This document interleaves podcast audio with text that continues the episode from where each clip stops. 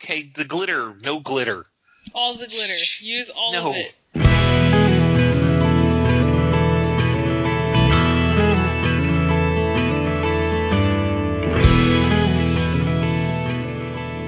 Hello and welcome to JudgeCast. My name is Brian Prilliman. I will be your host this evening.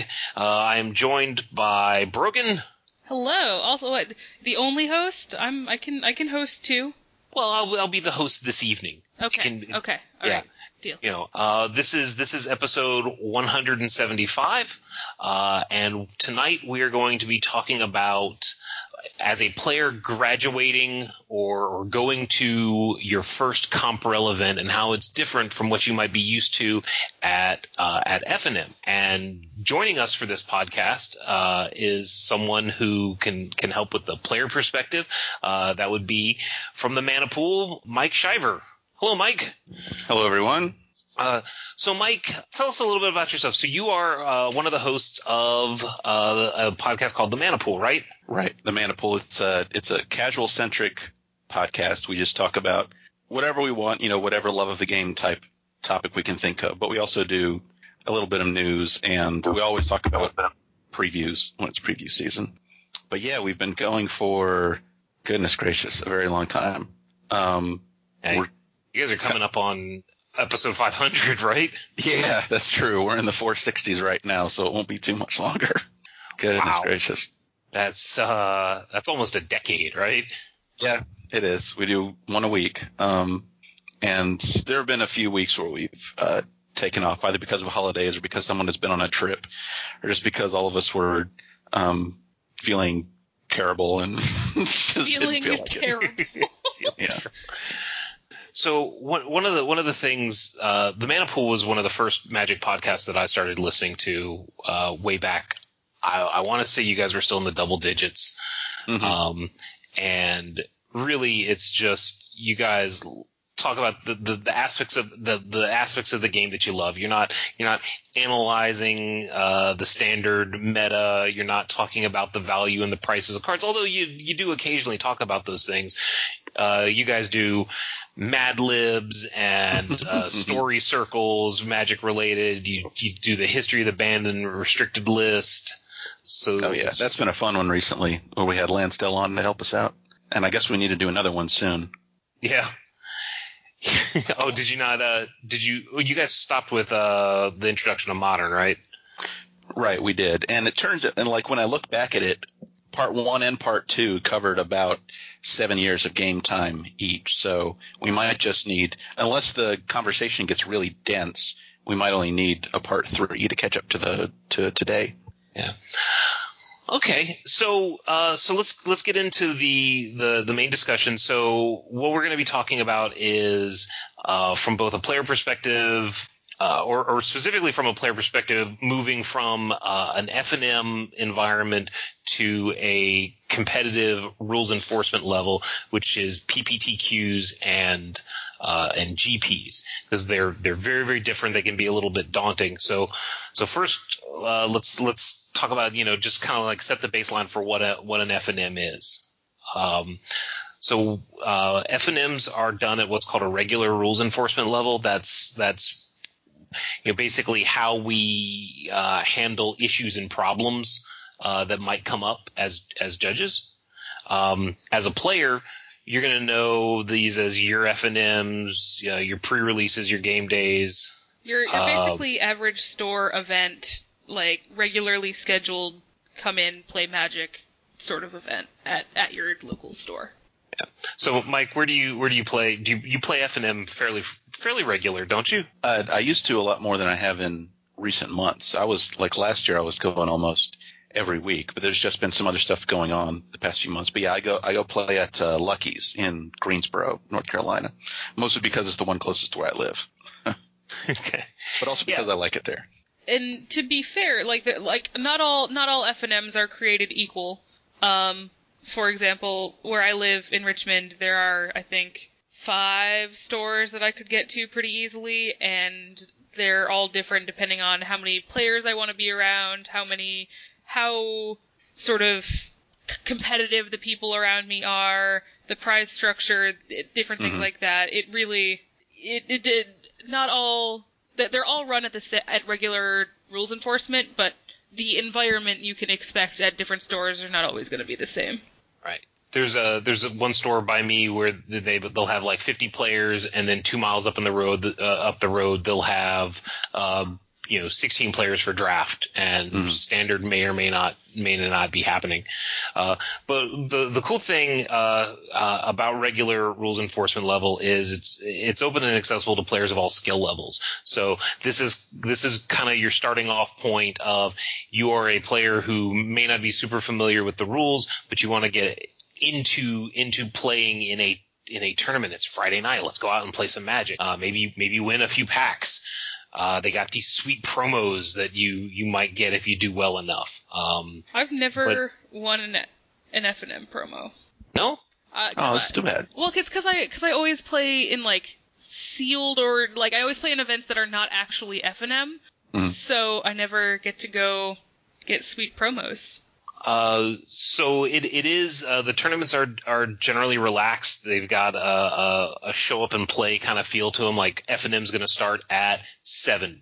Generally, the events are going to start later in the evening, or at least F&M starts on Friday evening, Friday night. And they're really relaxed. You may or may not have a person identified as a judge. It might be the guy behind the counter, who answers the rules questions. It might just be the guy or the other player who is, 2 seats down from you is the rules person.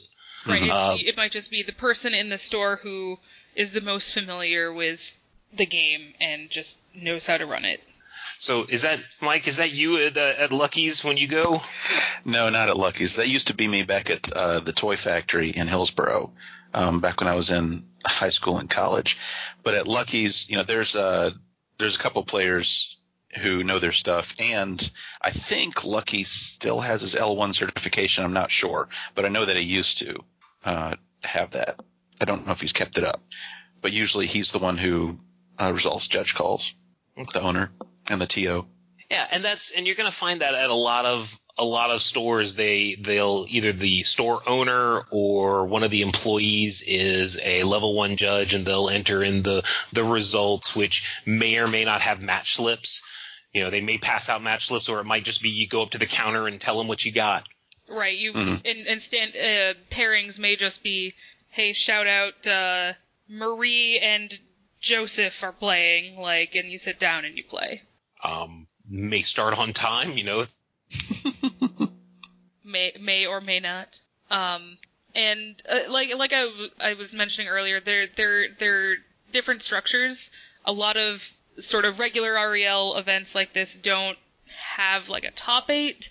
It's just Swiss rounds and prizes based on, or like a set number of Swiss rounds and prizes based on that record.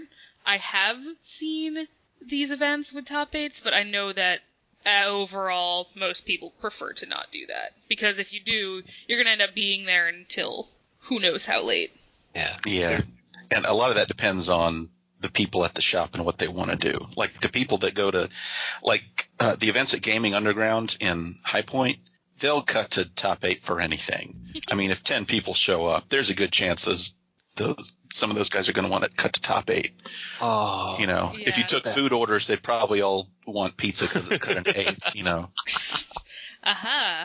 That's one of the frustrating things, because I think the only people that really want a top 8 are like the 6 players who are pretty sure that they are going to make it into the top 8. Right. Yeah. The hyper competitive people who have a tendency to win these sort of things. Yeah. One of the other things that's kind of laid back about F&Ms is they don't have deck lists. In the case of like a draft and a pre-release, you can change your deck between rounds, so you don't have to start in the same configuration that you came with. So all of this, one of the other things and one of the big things that we use to determine that lets us get away with this the casual atmosphere is that prizes are typically not significant enough to justify a lot of you know, strict enforcement of rules and tracking of penalties and stuff like that, because, you know, you're winning the, you know, 10 packs, 20 packs, something, you know, 15 packs, something like that. You know, the stakes aren't really high. It's not an invite to the Pro Tour or anything like that. Right. These are the events you go to play Magic with other people in a controlled environment and feel like you're doing something like fun, as opposed to I am going to try to win this big, crazy, awesome prize. Yeah. And since so many FNMs are either, since so many constructed FNMs are either free or only a minimal cost, the prize payout is going to be kind of light anyway, compared to events with a substantial entry fee. Yeah, I know that one of the places that does F&M here, it's like $5 entry, and your entry comes with a slice of pizza and a soda for everybody. Oh, nice. So right, so I want it. You know, it's pretty cool. And like there used to be a shop in Kernersville. It's closed now, but even though the entry for F&M was like $10, everyone got a pack for participating, and the prize payout at the end was completely insane. Yeah, a lot of places will do their prizes like X number per like entry, just to keep it consistent based on the number of people who have entered and what they've paid. Yeah. I'm a big fan, like a regular, I'm a big fan of prizes based on record at the end of Swiss as opposed to any sort of top 8 thing. Oh yeah, there's a store around here that does top whatever for everything, and I'm like, it's not, if everyone's going to chop at the end anyway, why do you bother doing that? And before we start talking about competitive, I just want to say that there's a special place in hell for people that run top 8s at pre-releases. Hot things, Brian Prilliman. What? I mean, they're really you're bad people. Oh my gosh. I don't actually mean that. No, I do agree that there's, it's just not – I don't see the point of having a top 8 at an F&M. No. I really don't. Oh. At any rate. So, at any rate. Yes. On the other side of the coin. Comprel events. So these are with GPTs moving to regular and now moving to gone. The Comprel events that most people are going to be familiar with are either PPTQs in at least on the East Coast now, Star City Opens or GPs. And those are two. There's three of them, but they're mostly two completely different animals.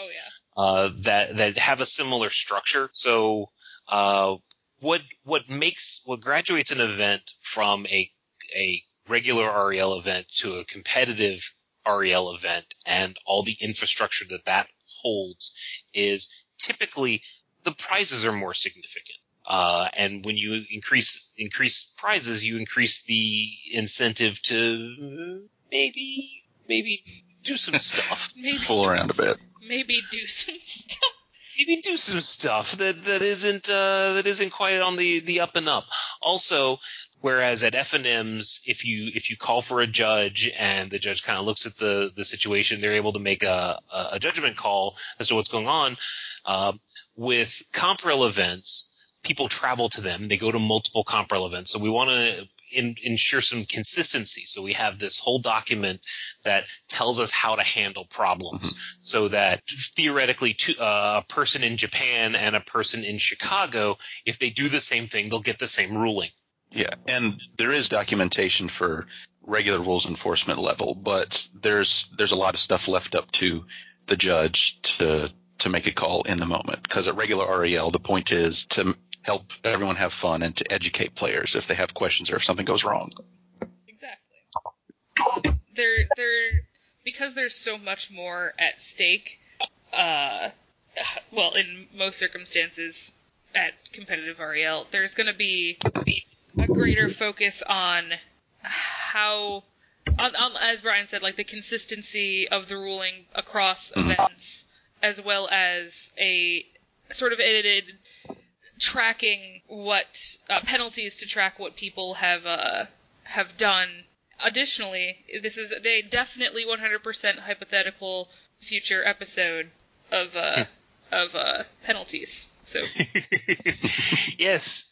maybe possibly even an episode that might have had a recording problem that we're still trying to save. So let's talk before. So you decide that you want to go to an FNM or a PPTQ or a GP or a Star City Open or I think Europe has some tournament series as well. Mm-hmm. What are some kind of things that you as a player or just players in general would want to know before even parking their car at the event? You asking me? Well, I'm asking the ether. It's a question for the class. Okay. It's a question for the class. Yeah. Send us an email with your questions. Oh, you're usurping Jess. He's not here, so you have to be Jess. Well, at least for from my perspective, from the sort of I don't know how to phrase it, the not actually at the tournament but before you, and as a preparatory thing to know, competitive REL events are generally like full day or full weekend ordeals, like either a Grand Prix Day 1, Grand Prix Day 2, or SCG, things like that. You are going to want to make for sure, like, certain you know what time the event starts, and be there on time, because the tournament will not wait for you. I'd even suggest be there before on time. Oh yeah, I agree, before on time. And also, please eat breakfast. Please eat breakfast. Yeah. So, Mike, what's the furthest you've ever traveled to an event? The furthest I've ever traveled to an event. I don't know whether it was down to Orlando or up to Edison, New Jersey. Okay, which one distance-wise is farther? So you're in North Carolina then, right? Yes, I am. So that might actually be just right in between. That's a pretty good middle ground between the two. I can't actually figure out. Visualize. Yeah. Yeah. So for an event that you had to travel to, obviously you had to make travel plans. Maybe get a hotel. Yep, needed a hotel. Probably, unless you're one of those you pile like five players into a car, and then you just go, and then you rotate driving all night. Like, who's doing that? No, I'm not as young or stupid as I used to be. Is it too old for that? Okay, good. I'll tell you right now. So here's a trick for players that might be thinking about traveling long distances. If you arrange a car full of Magic players, about half of them are going to cancel on you 20 minutes before you're supposed to leave. Or, like, as you're going to pick them up. Right. And hopefully the one that cancels on you isn't the one that was going to drive. Are you speaking from experience, Brian? Yes. Were you the canceler or the cancelee? No, I'll just say that I have a long-standing rule of not making travel arrangements, either hotel or car, with Magic players. Yeah, that's real. It's unfortunate that I have to have that bias, but I've been educated the hard way too many times that they're not as motivated to go to the event as I am. Mm-hmm. There's less incentive. Like, if you're just going to play, you're not like locked in. Right. Right, you can decide not to go, but if you're, a team lead, or the head judge, you kind of have to be there. So definitely, less so for a PPTQ. You're probably not going to drive more than an hour and a half to a PPTQ. Maybe 4 to 5 hours for an open, and then you might travel, halfway across the country for a. Well, depending on the country, for a GP, it might end up being a weekend vacation to go to a GP. I love that like GPs have gotten this sort of feel of like mini conventions almost, where it's not just the Grand Prix, like side events are a thing. There's cosplayers. It's I like the environments that are surrounding GPs these days. Right, and that kind of leads to the completely different feel of a PPTQ versus a GP. GPs are going to be in probably downtown somewhere, a large conference center, huge room, 1,000 tables, maybe more. The PPTQ is going to be somewhere between 16 to 60 players, depending. Yeah. I haven't had one over 40 since they were, or like since like the first weekend they were a thing. Yeah. But they're both going to be some things that you're going to want to do for either of them is make travel plans accordingly, eat food, plan on how you're going to take care of lunch, maybe put some snacks in your bag or something along those lines, mm-hmm. because there is no lunch break. Or at least travel with someone who's responsible enough to put snacks in their bag. There's always the mom friend who has the bag full of granola bars. Right. There's a thing at sometimes players at a PPTQ, they might ask like, hey, is there a lunch break? And it's like, I wish. Yeah, just win faster, and then I've heard of those in some places in Europe and Asia, but nowhere around here. Really? Mm-hmm. So there was I gotta tell this story.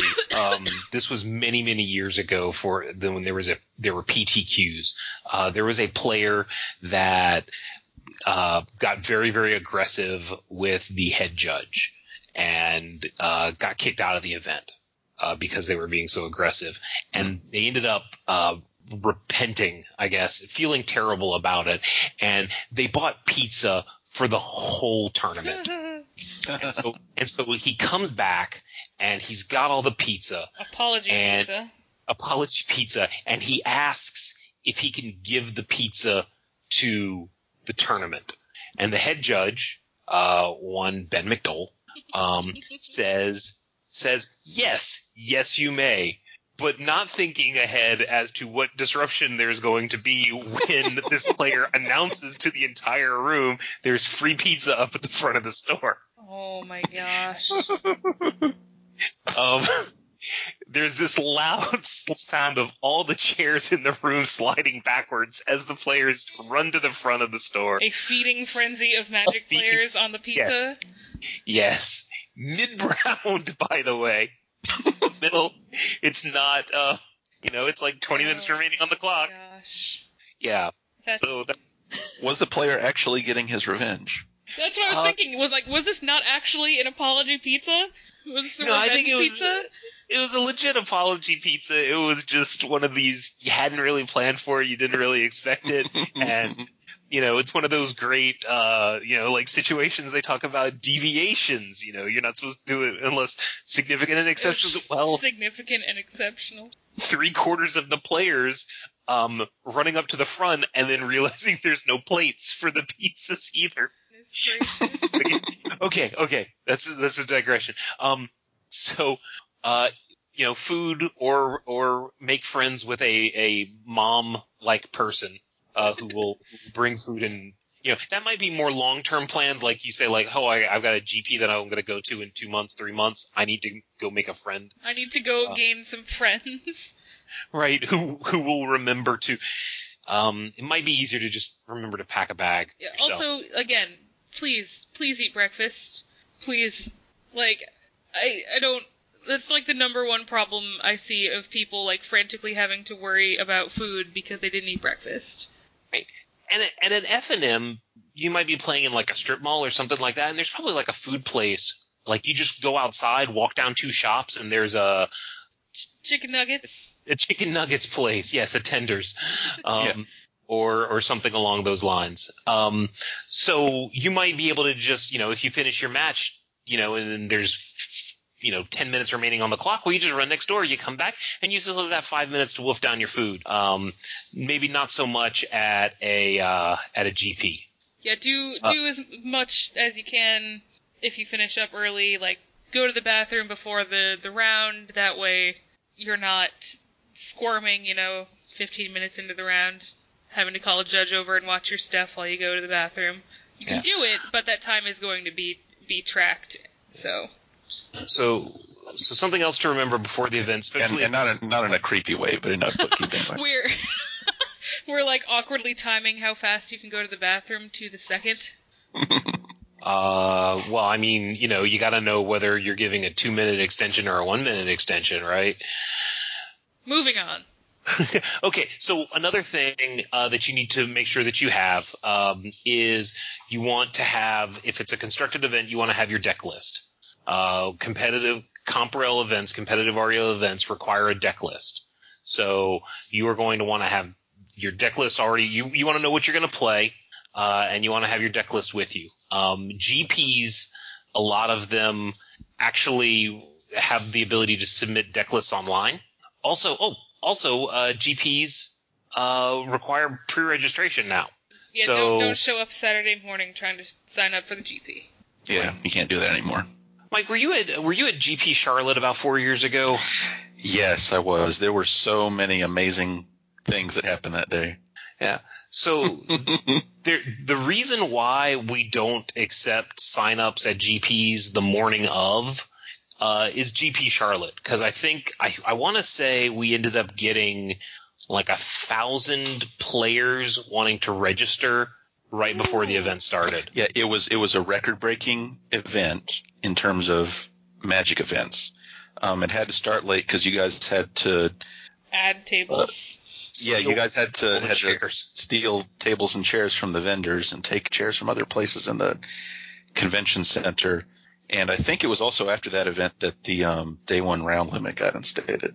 Yeah, because the event started late, and it had it was like I think they had 10 rounds that day, and then they had the 11th round Sunday morning. You had to make Sunday 2 cuts morning. Today too. Right, There were 2 cuts. Right. It was, and the only time anyone in our group on the Mana Pool has made day 2 of a GP, it was Brian, our Brian, and he made day 2 like in the hardest way possible at that Grand Prix. Oof. Right. That is spicy. So FNMs. So before you, and this holds for PPTQs also. So it is possible that the event might cap. Okay. Theoretically, every event has a cap. Mm-hmm. So just be aware and don't put signing up for things off until the last minute, because you don't want to be the saddest person because the event capped. Yeah, even for something like a PPTQ. Because I remember, because there might just be not enough room in the store to hold past a certain number of people. There was one time, let's see, Manipul, Brian, and I went up to, we drove 2.5 hours up to Asheville to go to, I can't remember if it was when they were still PTQs or a PPTQ. But we got up there, and because we hadn't tried to register beforehand, we ended up on the waiting list for the event after driving for 2.5 hours. And we were just barely able to make it in. We just got lucky. So, yeah, even if you have the opportunity to pre-register for the PPTQ, if you know you're going to go ahead and do that. Yeah. Just to be sure. Yeah, I used to play at a store that in Boston that was everything capped. Like, you needed to sign up for everything ahead of time, or else you were not getting in. One other thing about showing up, and this is more recent, stores don't have the ability to look up your DCI number anymore. Not by name, no. Not by name. So if you show up at a store that you haven't played at before, or one of these larger events, maybe on the Friday before, and you want to register, they're going to say, "What's your DCI number?" And you're going to say, "I have it right here." Because if you don't say, "I have it right here," you're going to have to get a new DCI number. And then merge them after, and it'll be awkward. Right. And not only is it going to be awkward, you're not going to. Because you don't. Because you just don't. Because you just don't. Right. I'm surprised we haven't brought this up already, but because at competitive REL you can't have your phone out, don't go in trying to like track your life total or anything like that on your phone. Bring a pen and paper to keep your life total, bring a playmat if you want it, bring dice, bring whatever you think that you might need to play Magic and keep track of everything to the best of your ability, because the more you can keep an accurate eye on the game, the better things are going to be for you if there's a judge call where something weird happened. If you can back up what has happened and explain it, like, that's going to make your life a lot easier. So Mike, when you go to GPs and stuff, how much and I'll say extra stuff do you bring? Like, there's the stuff that you need just to play the game, okay? Correct. Which is your playmat, your deck, some tokens, some dice. Mm-hmm. and you're going to probably put that stuff in a bag. But what other stuff do you bring, or do you? I do bring a pen and a life pad, if I remember. If I don't remember, then there's usually some I can get there. The old at the venue. Napkin life total. I've been there. Now, sometimes some of the vendors have little promo pads and pens that they give out. Well, sometimes the TOs have those too. But yeah, I bring a pad and paper to write stuff down. I usually have a bottle of water in my backpack also, just because it's nice to have one of those. Oh, also extra sleeves. Bring those. Oh, yeah. Extra sleeves. And if you can, just go ahead. If it's a constructed event, if it's any kind of event, just go ahead and get new sleeves beforehand, or make sure the sleeves you bring are nice. Because if they're crummy or they start splitting or they're too dirty, you might run into problems. Clues almost disqualified me from from an event in Durham. He didn't know it was me. Yeah, he didn't know it was me until much later. He heard about the investigation while he was taking his lunch break, but I had made a mistake with some sleeves where, like, the main deck sleeves were, worn in and whatnot, but the sleeves that the sideboard cards were in were much cleaner. And the night before, I had made some changes to the deck that involved sideboard cards moving to the main. So, yeah, they deck checked me, and it looked really freaking bad. So one of the other things that I wanted to maybe ask about is, do you bring like a trade binder or an EDH deck or something like that? I do bring a trade binder, even though I don't know the last time I actually used it, but I do bring one just in case. And I do bring some EDH decks to play, either pick up games or to join a pod in one of the side events. All right. So that is something, especially at the larger events, the larger GPs, or just the larger events, you need to make a decision as to whether or not you are or are not going to bring your trade binder. If you don't think that you're going to be trading, it's actually safer just to leave that at home. Yeah, absolutely. Yeah, and less bulky and less of a pain to carry around. Right. And if something unfortunate, players do have a tendency to forget things at tables or other more unfortunate things happen. So you want to make sure that what you're carrying with you, if it serves a purpose for you carrying it around. Right. Like, it's not just, you didn't just bring it just in case. You want to make sure that what you brought with you has a purpose and serves a purpose. Yeah, make a decision on what you bring with you, and make sure it's stuff that you need to have with you and aren't afraid to keep an eye on. All right. Yeah, like you don't need to bring your modern decks unless you plan on, like, if it's a GP, unless you plan on joining a modern side. You don't need to bring a legacy deck unless you plan on joining a legacy side or something like that. Yep. And so probably I would say, like, the last thing that I would say for, and this is for either a GP or a PPTQ, is have a plan to get home in case you do well or do poorly. Mm-hmm. If you make it into the top 8 of a PPTQ and the card that you came with, like in an FNM, if you do poorly, you probably came maybe from work, or you drove straight from home because it was a pretty short distance. But these other events, you drove a long way, you came with other people, and they might exit, they might drop out of the event early, or they might go all the way to the top 8, and your schedules don't necessarily align. So if everyone else's goes, 0-3 drop, and you make it into the top 8, what's going to happen? Yeah, there's a reasonably well-known Magic player who I had to give him a second before a top 8 started for an SCG event, because he had to call his wife to have her rebook his flight because he was going to miss it if he top 8'd, and he did. So he had to book a new flight home. Yeah, going back to that GP in Charlotte several years ago, Brian didn't make any plans for a hotel to stay overnight after he made the first cut to day 2, so he had to end up, crashing with me and Chewy and Bill in the room we had booked, and, paying us back later for his share. Worth it. Yeah. So at the event, so this has all been like pre-planning stuff. So at the event itself, some differences. The pairings are definitely going to be physical.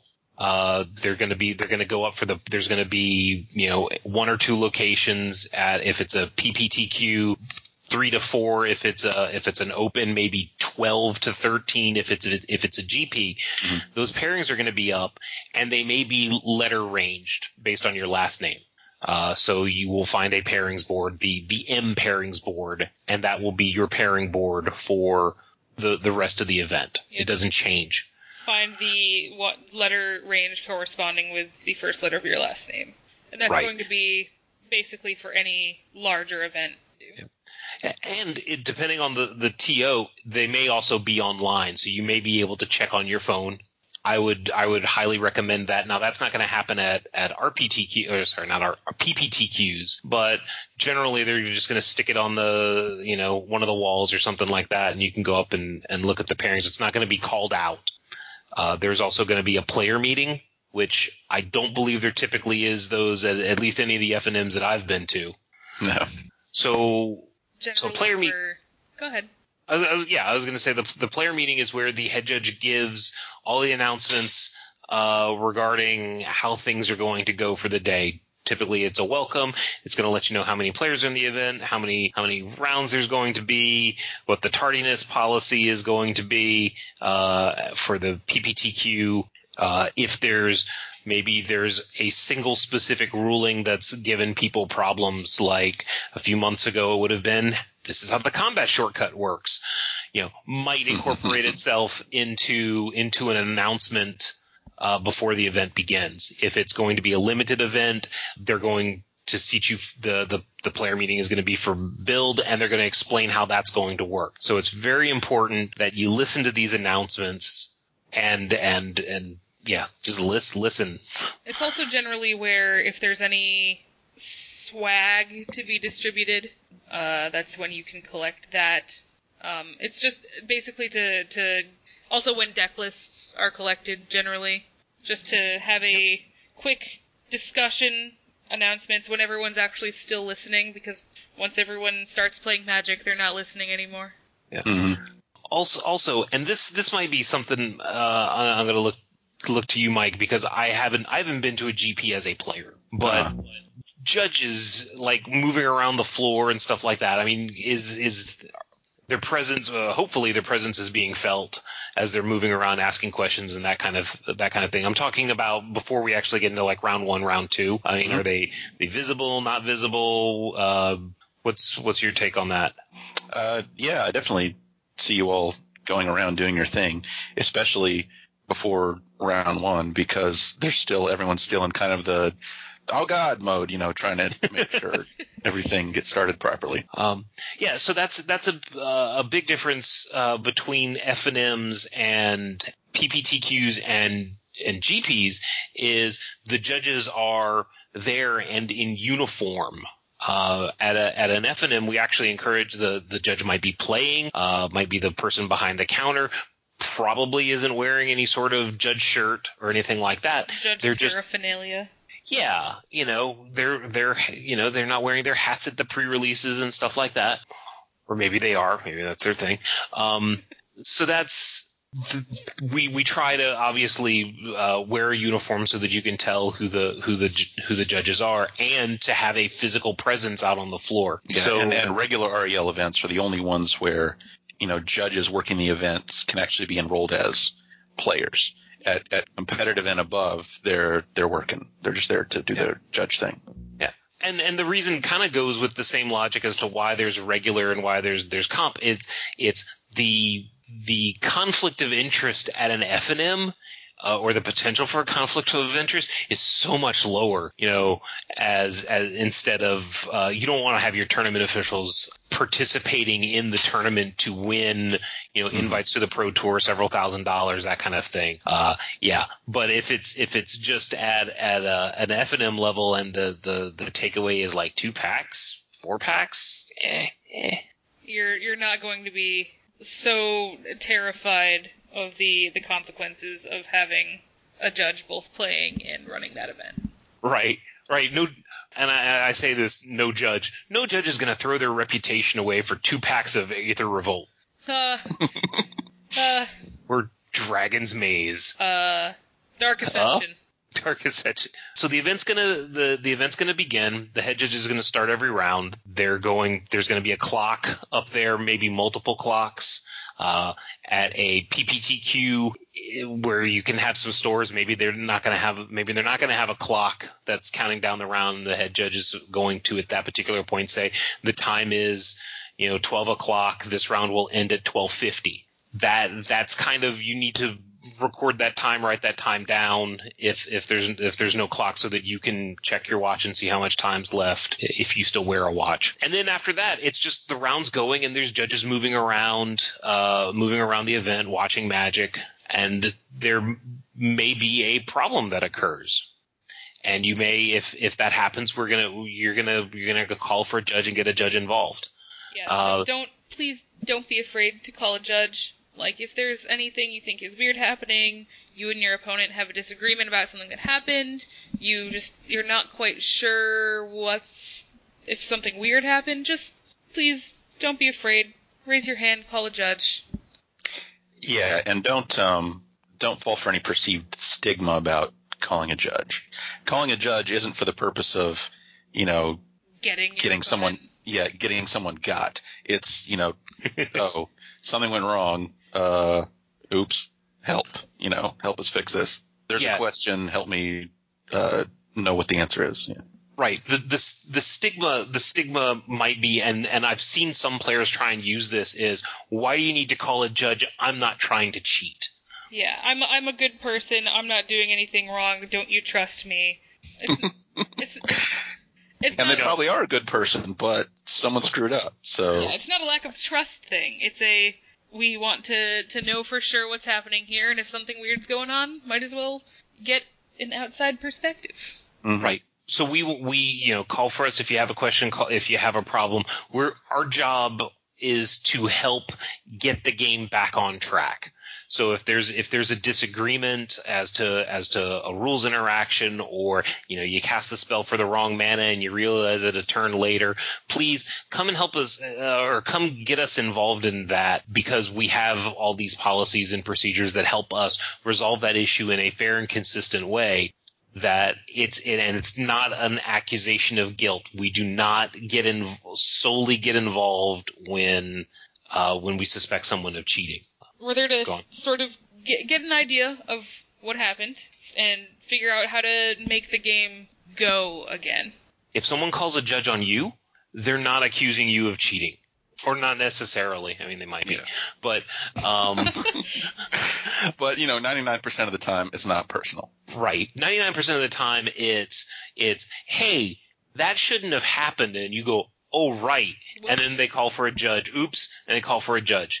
Now, let's actually talk about the awkward situation where maybe you're a new player and you do think your opponent's cheating, but you haven't done one of these Comprel events before and you aren't really sure what to do. A neat trick is to actually ask to speak to the judge away from the table, okay, and just be like, hey, I think my opponent's doing this.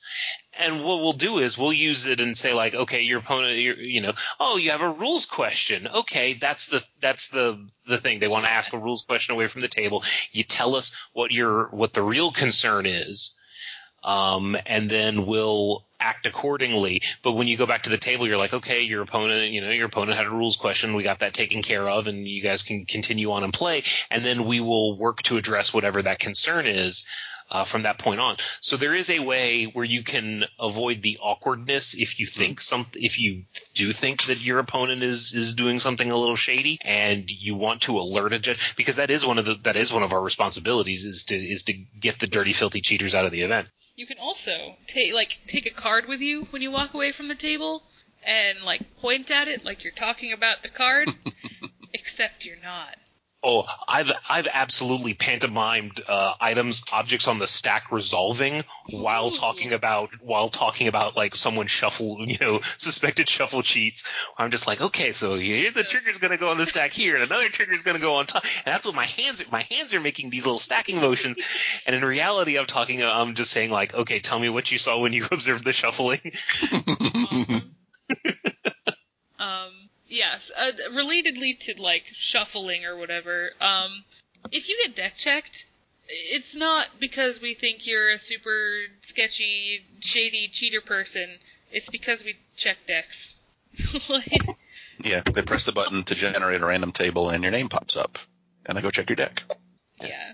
So sometimes they just call out, "Hey, I need a random table," and you go, 23. I definitely had that happen where someone's like, "Give me a number," and I'm like, 46, and it turned out that both of the players were people that I knew.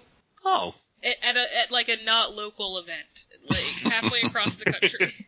Right. So deck checks is something that can happen at a competitive REL event, and whereas at the beginning we told you that there were deck lists, we collect those deck lists and we do random checks throughout the day to make sure that the deck that you're playing matches the list that you turned in. Yeah, so. It's nothing personal about your deck that we think there's a problem with it for the most part. It's let's look at these deck lists and compare them to the decks and make sure that things are good to go.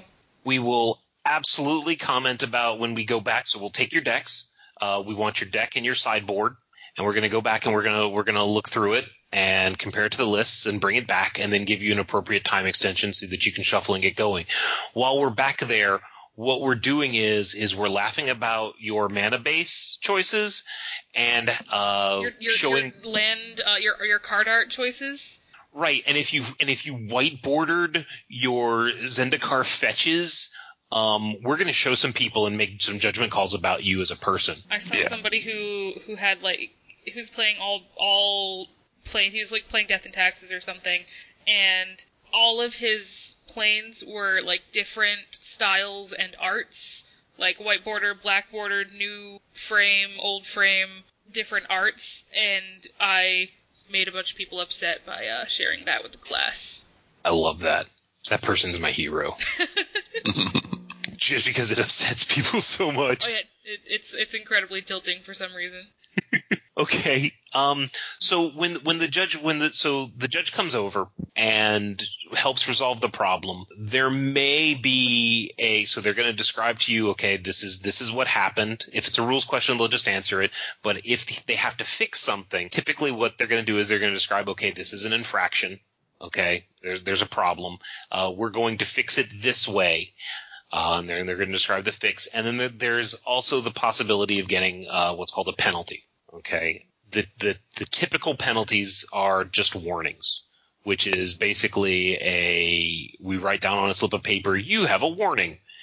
And if that's all, if that was the only problem throughout the day, then the warning nothing comes from that warning. Yeah, you've received a warning, it's been written down, it's been tracked, but there's nothing bad happening to you. Yeah, and it's very serious that nothing bad is happening to you.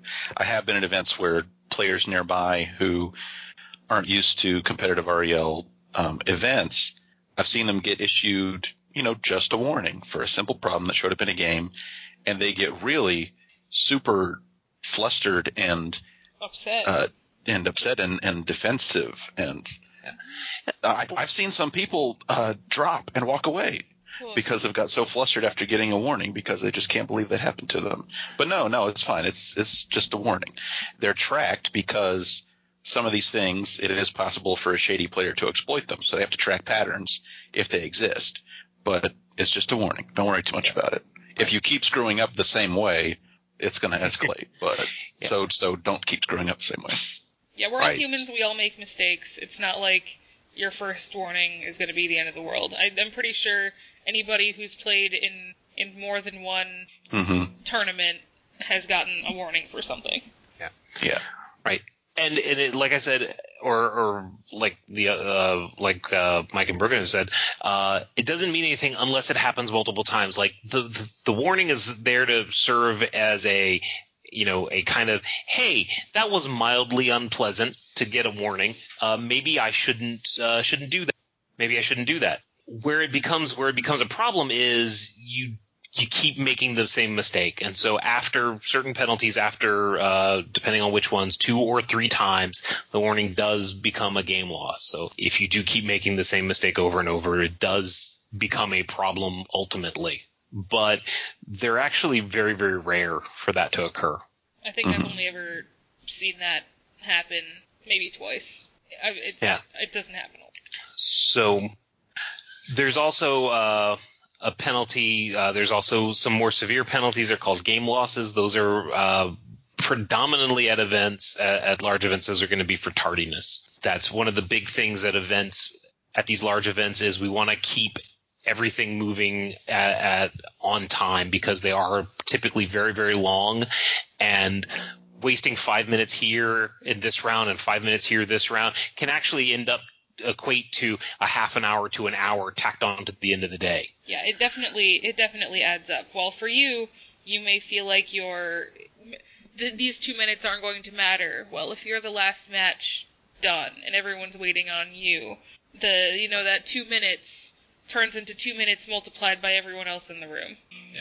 Yeah, it's something that maybe we didn't say specifically when we were talking about, paying attention for pairings going up, is after pairings go up and you see where you're supposed to sit down, go sit down, because the round needs to start. Yes. Don't go to the bathroom and then go sit down, because that might be too long. That might be too late. That's one of the other things is at the large events, when you go and sit down, if you need to go to the bathroom, let a judge know, hey, I'm going to go to the bathroom. They're not going to tell you no. They're not going to tell you that you can't go to the bathroom. But what we do need to do is we need to give you the appropriate extension. If you're gone 3 minutes, then we give you a 3-minute extension. Again, non-creepy. Although I will say there have been times where, when someone's gone for 5 minutes, 6 minutes, you're just sort of like, okay, what? The bathroom's not that. Hope they're okay. Hope they're okay. And then they start taking 9 minutes. If you take more than 10 minutes, then you've forfeited the match. So don't do that.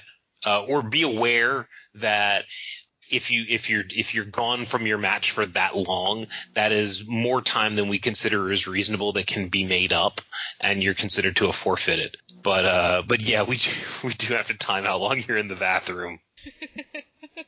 So I've never thought about how creepy that is before. Oh no. Right?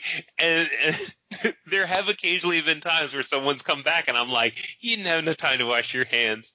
I don't say that. I don't say that, but I think it. So please, as a player, take the additional 20 to 30 seconds to wash and dry your hands. Yeah, you have that time. I will be more than happy to give you that time. But yeah, just awesome. Yeah. That's your legacy now, Brian. It is. It's like you. Something else that might happen is something called a repair. This is rather uncommon at F&M, but is something that can happen at a Comprel event. Well, it might be uncommon. It depends on who the people running the tournament are. That's how common it is at F&M. Oh. I've had some. I've been to places with some real knuckleheads running the computer. It's like, yeah, I entered the results wrong. Sorry, we got to repair. Yee. Like, that happens every once in a while, but not on a... Oh, if that's regularly occurring, I'm sorry. So let's talk about what a repair is, because this is something that... It's more common at... It's actually more common at the GPs, but the way they do the repairs are less impacting than at a PPTQ. So a repair happens when... a match or matches needs to be changed for the round that's just started. And typically what happens there is if a match result got recorded incorrectly or a player was dropped that shouldn't have been dropped, and we need to put them back into the event. Now, generally speaking, what we try and do is we try and match that person up with we try and do what's called a cascade repair, which is we really just – try and break singleton matches and inject that player back in at the proper place in the tournament, and then just kind of shuffle one or two other matches around. A chain of people down from there. Right. Sometimes though that gets hard, and when it gets real hard to figure that out, then you just punt and say, okay, we're gonna do a repair, and that is pairings come down, new pairings go up, you're playing against potentially a different opponent, and they are rather disruptive. We don't like doing them. They don't happen a whole lot. Did that happen in Atlanta a couple years ago? For a GP? Uh-huh. At the sealed GP? I don't think so. Normally at a GP, if they have to do a repair, mm-hmm. it's either they do the cascade thing where they are able to get away at affecting like 4 matches or so, mm-hmm. or it's like a major Walter problem that means Walter's down for 2 hours or so. Yeah, I think it was one of those Walter slightly exploded things. Not as bad as it did in Charlotte. Yeah. But I think Walter did slightly explode in Atlanta, and you had to repair one round. For what it's worth, Walter's the tournament software. Walter's not a person. Yeah. You know, every GP, Walter goes to every GP, and he just sits there. And gets angry. Yes. Walter's not a person. Walter is the tournament software. It stands for Wizards Large Tournament Report. Yeah. Now at FNMs and PPTQs, what they use is this thing called WER, stands for Wizards Event Reporter. It's a different piece of software. So let's talk about so you're playing in the match, you finish. Whereas at an FNM, you might go up to the counter and report your score. Here that you're definitely gonna have a match slip. It's definitely gonna be or it's going to need to find its way up to the scorekeeper station. Hopefully, it'll find its way because you take it. Take it there. So, right, take it there. We like the winner of the match to take it up. That way you have a nice walk to confirm the results are the way they should be. And there's no accusations of, oh, well, the person who lost the match changed the results on the way up. It's just a little bit of extra security there. Yeah, I personally have never seen an intentional result swap like that. I've definitely seen issues where both players have the same first name, and they sign the wrong ones.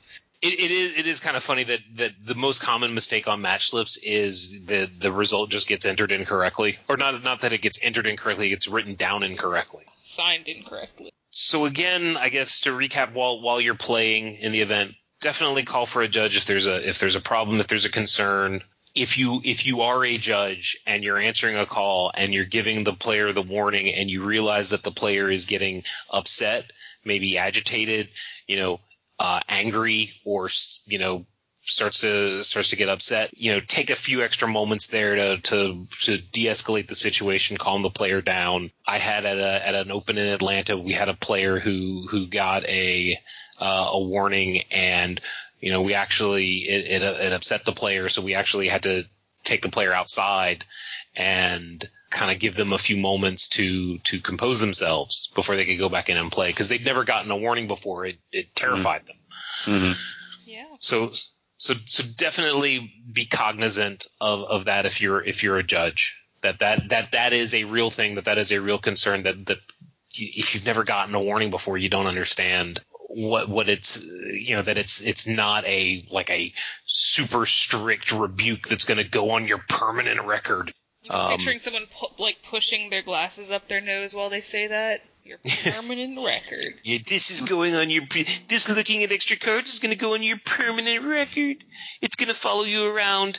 That's why judges are always pulling out their iPhones or their phones during they're looking up. There's a file. The DCI has a file on you, and we're look at that. You played a Siege Rhino for 3 mana back in 2015. The Siege Rhino wasn't broken enough, right? So that's the thing. Don't be scared to call a judge. Now there are a few things that, and don't be scared to call a judge on yourself if you notice something you did wrong first. Yep. Right. If you did do something wrong and you notice it and then you don't call a judge to fix it or you don't call attention to it, that's a problem. That's actually a problem. Yeah, that is cheating. If you making an honest mistake, it's fine. Making an honest mistake, realizing it, and then just deciding that that's okay, it's fine. That's Siege Rhino for 3 mana. That's fine. They didn't notice. It's been 3 turns. So that's definitely something not to do. There's a few other things that we don't want you to do either. That might be, and I'm doing air quotes around the word okay at F&M, or it's not really okay, but it's not disallowed. Most of the ones you have written in the show notes are definitely not okay at F&M either. Also not okay at F&M. Well, I said air quotes because one of the things when I'm talking to people that want to be a level 1 judge and I talk about these exact things, the reaction a lot of times is, oh, well, I just tell them not to do that, and then that's the end of the conversation. Ooh. Like, oh, okay, let's – so there are some very bad things. What are those very bad things that we don't want to happen at any level of magic? So things that are going to get you – well, if judges are doing what they should be doing, don't offer to roll a die to, let's say I am playing Magic against Brian, and I say, hey Brian, we both want to win here, we both like each other, but we don't want to have to figure out a split or anything, so let's roll a die to see who wins, and that's fair. Don't do that. Yeah. And I see this thing at F&M's, where there's not a certified judge or a strong judge present, it's just like, oh yeah, we're just, a loss or a draw doesn't do either of us any good, so there's two packs on the line, so we'll just roll to see who wins, and that'll be the person that wins. That's fair. That's not a good thing, and that will get making that sort of offer will get you disqualified from the event. Yeah. Also, don't offer something for a win, like, hey Brian, I will give you my free slice of pizza if you concede to me. Right. That is something that is an absolute no-no at all levels of Magic. But when you have an event that has the more, I'm going to say, certified and established judges, that is something that is going to get you disqualified from. At a store where the person behind the counter maybe isn't a certified judge, you do hear stories quite frequently about things along the lines of, hey, I'll scoop to you if you give me your F&M promo. Right. Those are definitely things that are not allowed. And that's not allowed at any level of Magic. F&M, it's not allowed at F&M, but the people who are responsible for enforcing that at F&M might not be aware that that's something that they need to watch out for. And on the flip side of this coin is, if I offer these things to Brian and either Brian is like, yeah, sure, okay, or yeah, I want that promo, or says no but doesn't tell anybody, that is also a problem. So from a player perspective, if I'm playing against Brogan and I say, hey, how about, I really want the Planeswalker points. I want to win. How about, like, I give you like half my packs for the win. And Brogan says, no, I think I can beat you, or I want to beat you. So no. Now, I definitely offered my opponent a bribe there, and I need to go. Brogan, on the other hand, she turned down the offer. But right now the rules say that she also needs to be disqualified because she didn't immediately call attention. Does that, from a player perspective, is that well known? Because I don't think it actually is. It is definitely not well known. And I remember, Mana Pool Brian keeps coming up in these examples because he's the other person who regularly goes to events,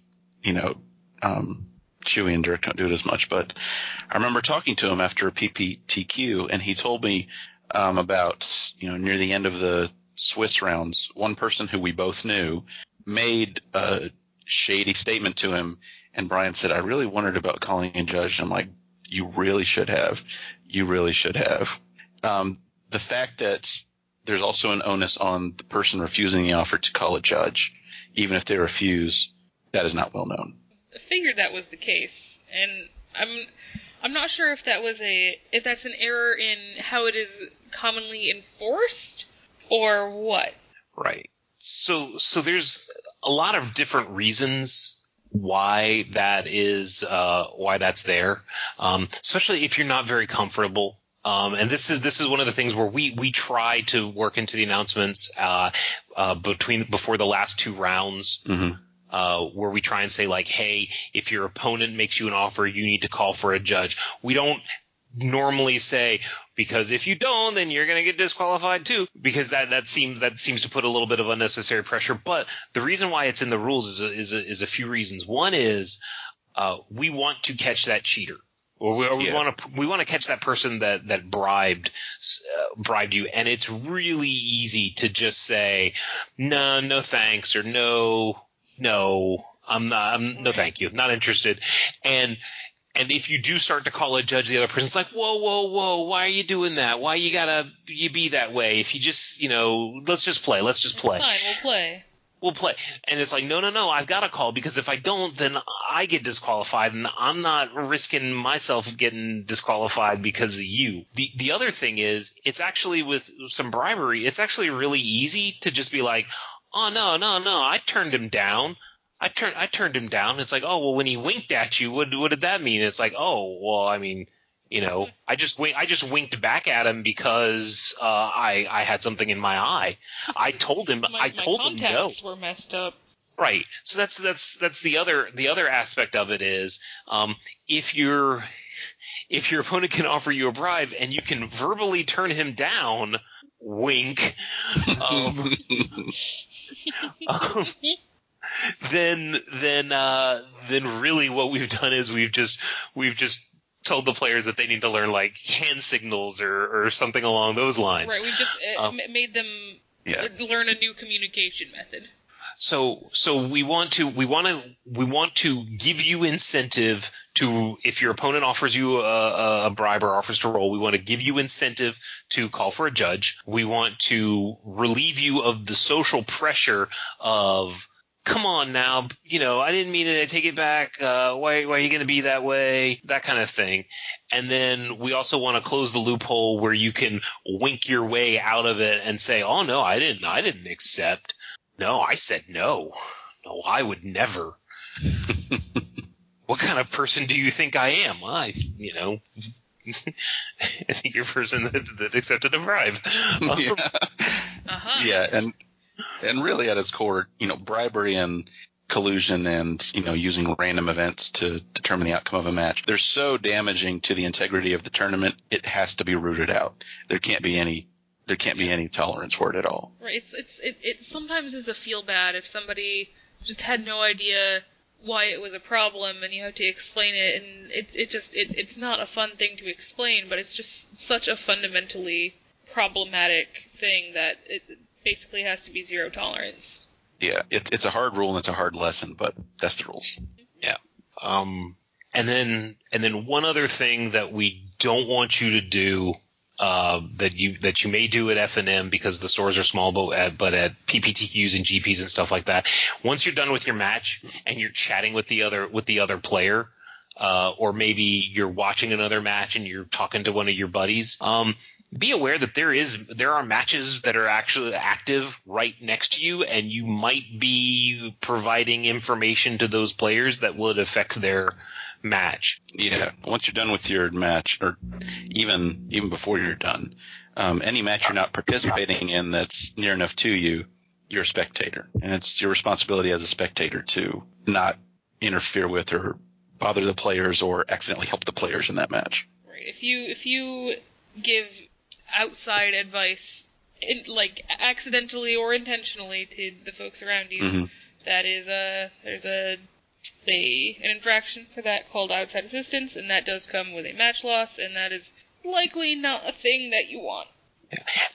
And that's a match loss to the person who was giving the advice, mm-hmm. not the person that the advice was given to. Like, if you're just sitting there and someone tells you to swing with all your creatures because you've got lethal on board, that doesn't match loss you. Match loss is the person that just told you that. That match loss is your friendo there who gets overly excited. Right. So and judges might be, if you're sitting there talking to somebody, the judge might, tell you, hey, you're getting a little close to a bad area. You stop it. Please take the judge is trying to prevent you from doing something more serious. Yeah. If you want to chat and there are still active matches nearby, it's just better to stand up and go walk somewhere else. Right. It's not. Yeah. It's not like we don't want you hanging out and talking to people about Magic and enjoying your experience. It's just context. Right. Yeah. People are still in the middle of the game, so. Or before the match begins, you walk up and you're just like, oh, to your buddy, oh, I played him last round. He's got a sweet black-white zombies deck. That's a problem. Also, yeah, don't just, you know, talk about other stuff. Talk about the Wonder Woman movie or how you're not going to go see the new Transformers because Optimus Prime is a bad guy. You know, yeah. I'm not going to go see it because Optimus Prime is a bad guy. At least I think. He's fighting Bumblebee. Bumblebee's not the bad guy, clearly. I see you have strong opinions about Transformers. I do have strong opinions about Transformers, i.e. anything that's not the Generation 1 Transformer is garbage. Well, do you have any more opinions on things people should know about competitive REL, Brian? If you say anything bad about Optimus Prime... that's also a warning. What's the what's the infraction for that? It is a transformer error. A transformer error. What's the fix for that? The fix is apologize. Okay. Could that also be considered lying to a tournament official? No, because you can be wrong about Optimus Prime. No, because you can be wrong. That's not a penalty. It's not a lie if you believe it. Awesome. Wow, that's something to think about right there. Yes. Right. Philosophy. I mean, it is. It's if you believe something to be true and you're wrong, you're not lying. You know, vaccines cause autism. It's like, whoa, you're not a liar. You're just wrong. You got a lot of sass today, Brian. I do. It's because Dunks isn't here as a mitigating influence. No one's here to rein in the sass. Right. All right. Well, I'm gonna rein in the sass by curses foiled again. Boom. Yeah. I think that covers just about everything we wanted to say about competitive REL, stuff you should know compared to regular. Yep.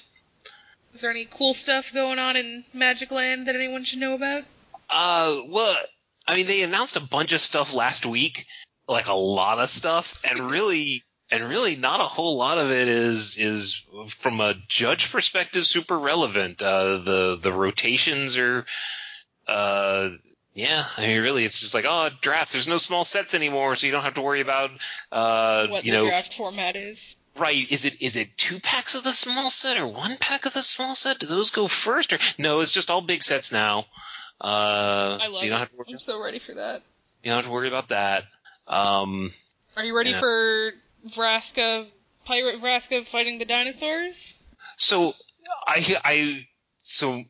Mike Brogan, get your opinions on this. Okay, so someone told me that Vraska was wearing a pirate hat. Mm. And so I thought Vraska was a Gorgon, which means she has snake hair. She actually ends up just having tentacles. But in my mind, tentacles. They're snake bodies. They're snake nubbins? I mean, they don't have snake heads. But so immediately my first thought was, is Vraska wearing a pirate hat, or is each one of the snakes wearing a pirate hat? And it harkened back to like that meme of like, how does a dog wear pants? If a dog wore pants. If Vraska wore a pirate hat, would she wear it like this or like this? Right. How would Vraska wear a pirate hat? Because I'm actually kind of upset that they aren't snakeheads, because the idea of all the little tiny pirate hats is adorable. I think by adorable you mean horrifying. Look, you can. It's not lying if you believe you're right. Yeah, so there was a big announcement. Lots of sets coming out. Masters, From the Vault, Transform, From the Vault, Optimus Prime. So there, you can check it out, or you could listen to a wonderful podcast like The Mana Pool, which just released an episode going over all of these changes. Yeah, it was one of our big. We don't have them very often. Except when there's, but this was a big set of news releases, so we had a big news episode for our last one. I will say that for doing away with invocations in every set, I do appreciate that, at least for the Hour of Devastation invocations, are going out on a higher note than necessarily the Amonkhet ones were. Yeah, I agree. Because looking at the cards they chose for Hour of Devastation and the art that were assigned to them, just looking at the cards gives me this feeling of abject despair. You know, the world is ending and heaven was a lie. That blood moon, it looks insane. Uh-huh. That is a really good – like someone made the point that like all the art was very, very similar and very bleak. And I went back and looked at it and I was like, wow, yeah. That's really cool. These things would look awesome, big and blown up. And I believe that was a point made on y'all's podcast. So I don't think any of the Hour of Devastation ones had been shown at that point. No. Dang. So we'll be talking about that on our preview episode, on one of our preview episodes, I'm sure. Okay. I guess we'll be recording that Thursday. Is there any other stuff you want to tell us about the show or any other cool stuff you want to tell folks about? All right. The Mana Pool, we're a weekly podcast, like I said earlier, except for the times where we just have to take off out of necessity. It's pretty easy to find us wherever you look for us. You know, themanapool.com. On Facebook, we're The Mana Pool. On Twitter, we're The Mana Pool. You can find the YouTube channel at youtube.com/c/The Mana Pool. Most of the content outside of the podcast that you're going to see is just Chewy, but that's fine. He does an awesome job. Chewy's the main guy, and me and Brian and Dirk help out where we can, and we have a lot of fun, and we're sure anyone out there would have a lot of fun too listening to us, if you can get past the length of the episodes. You know? Yeah. So I actually credit, and I've said this before when I've been a guest on y'all's show two or three times, and I've said it before, but I want to say it here in this forum. The Mana Pool was actually very instrumental in me getting back involved in Magic and ultimately becoming a judge. It was it inspired a person in a playgroup that I was in to want to do podcasting, which he wanted to do a podcast templated off of the Mana Pool. We did that. I got more involved in the rules as a result of that, and it kind of snowballed into me making a wager with another one of the hosts as to who could become a judge first. So it was just kind of a series of, you know, a butterfly flapping its wings, becoming a monsoon. So really, you guys talk about Magic and play Magic the way I enjoy it, which is a bunch of buddies sitting around a table, you know, playing big spells, reminiscing about other events and other decks, and just like, oh, his, you know, Dirk's elf deck was, you know, from 3 years ago, played this card that blew me out and stuff like that. Like that's the kind of thing, like sitting there talking about. Remember that time Corey played Reflect Damage and made me take 900 from my own Hurricane? It's like, oh my gosh. Right. It's not necessarily EDH. It's just It's just fun kitchen table Magic, and you don't have to worry about, you know, like what the right sideboard call is against Mardu vehicles or anything like that. You want to play an Orox deck, play an Orox deck. I have lost to an Orox deck. It was truly special. Anything else? Anything they want to say or add? Well, who's going to keep it fun and fair now? Right now, if Jess is not here, like who's fair with Jess gone? Ooh, that is a difficult question. Probably you. I'm fair or I'm fun? Well, you're both. I can't be both. All right. Keep it fair and fun. Well, okay, I'll keep it fair. Awesome. Okay. As a representative from the Mana Pool, I'll keep it fun. Okay. And I'll Keep having a microphone that works. Yes. All right. So thank you very much for listening. This has been episode 175. Please subscribe to us wherever you get your podcasts. Really, it's iTunes. We know that. So please rate us 5-star on iTunes. You can contact us at judgecast@gmail.com. You can like us on Facebook at facebook.com/judgecast. You can tweet at us at twitter.com/judgecast. You can do something at tumblr.judgecast.com. I think you can tumble us. Sure, and yes, you can tumble us, and you can check out our archive at judgecast.com. Until next time, I'm Brian Prilliman. I keep it fair. Mike, that's you. I'm Mike. I will keep it fun for now. And I will keep remembering that Jess will return and resume keeping it more fair than Brian does.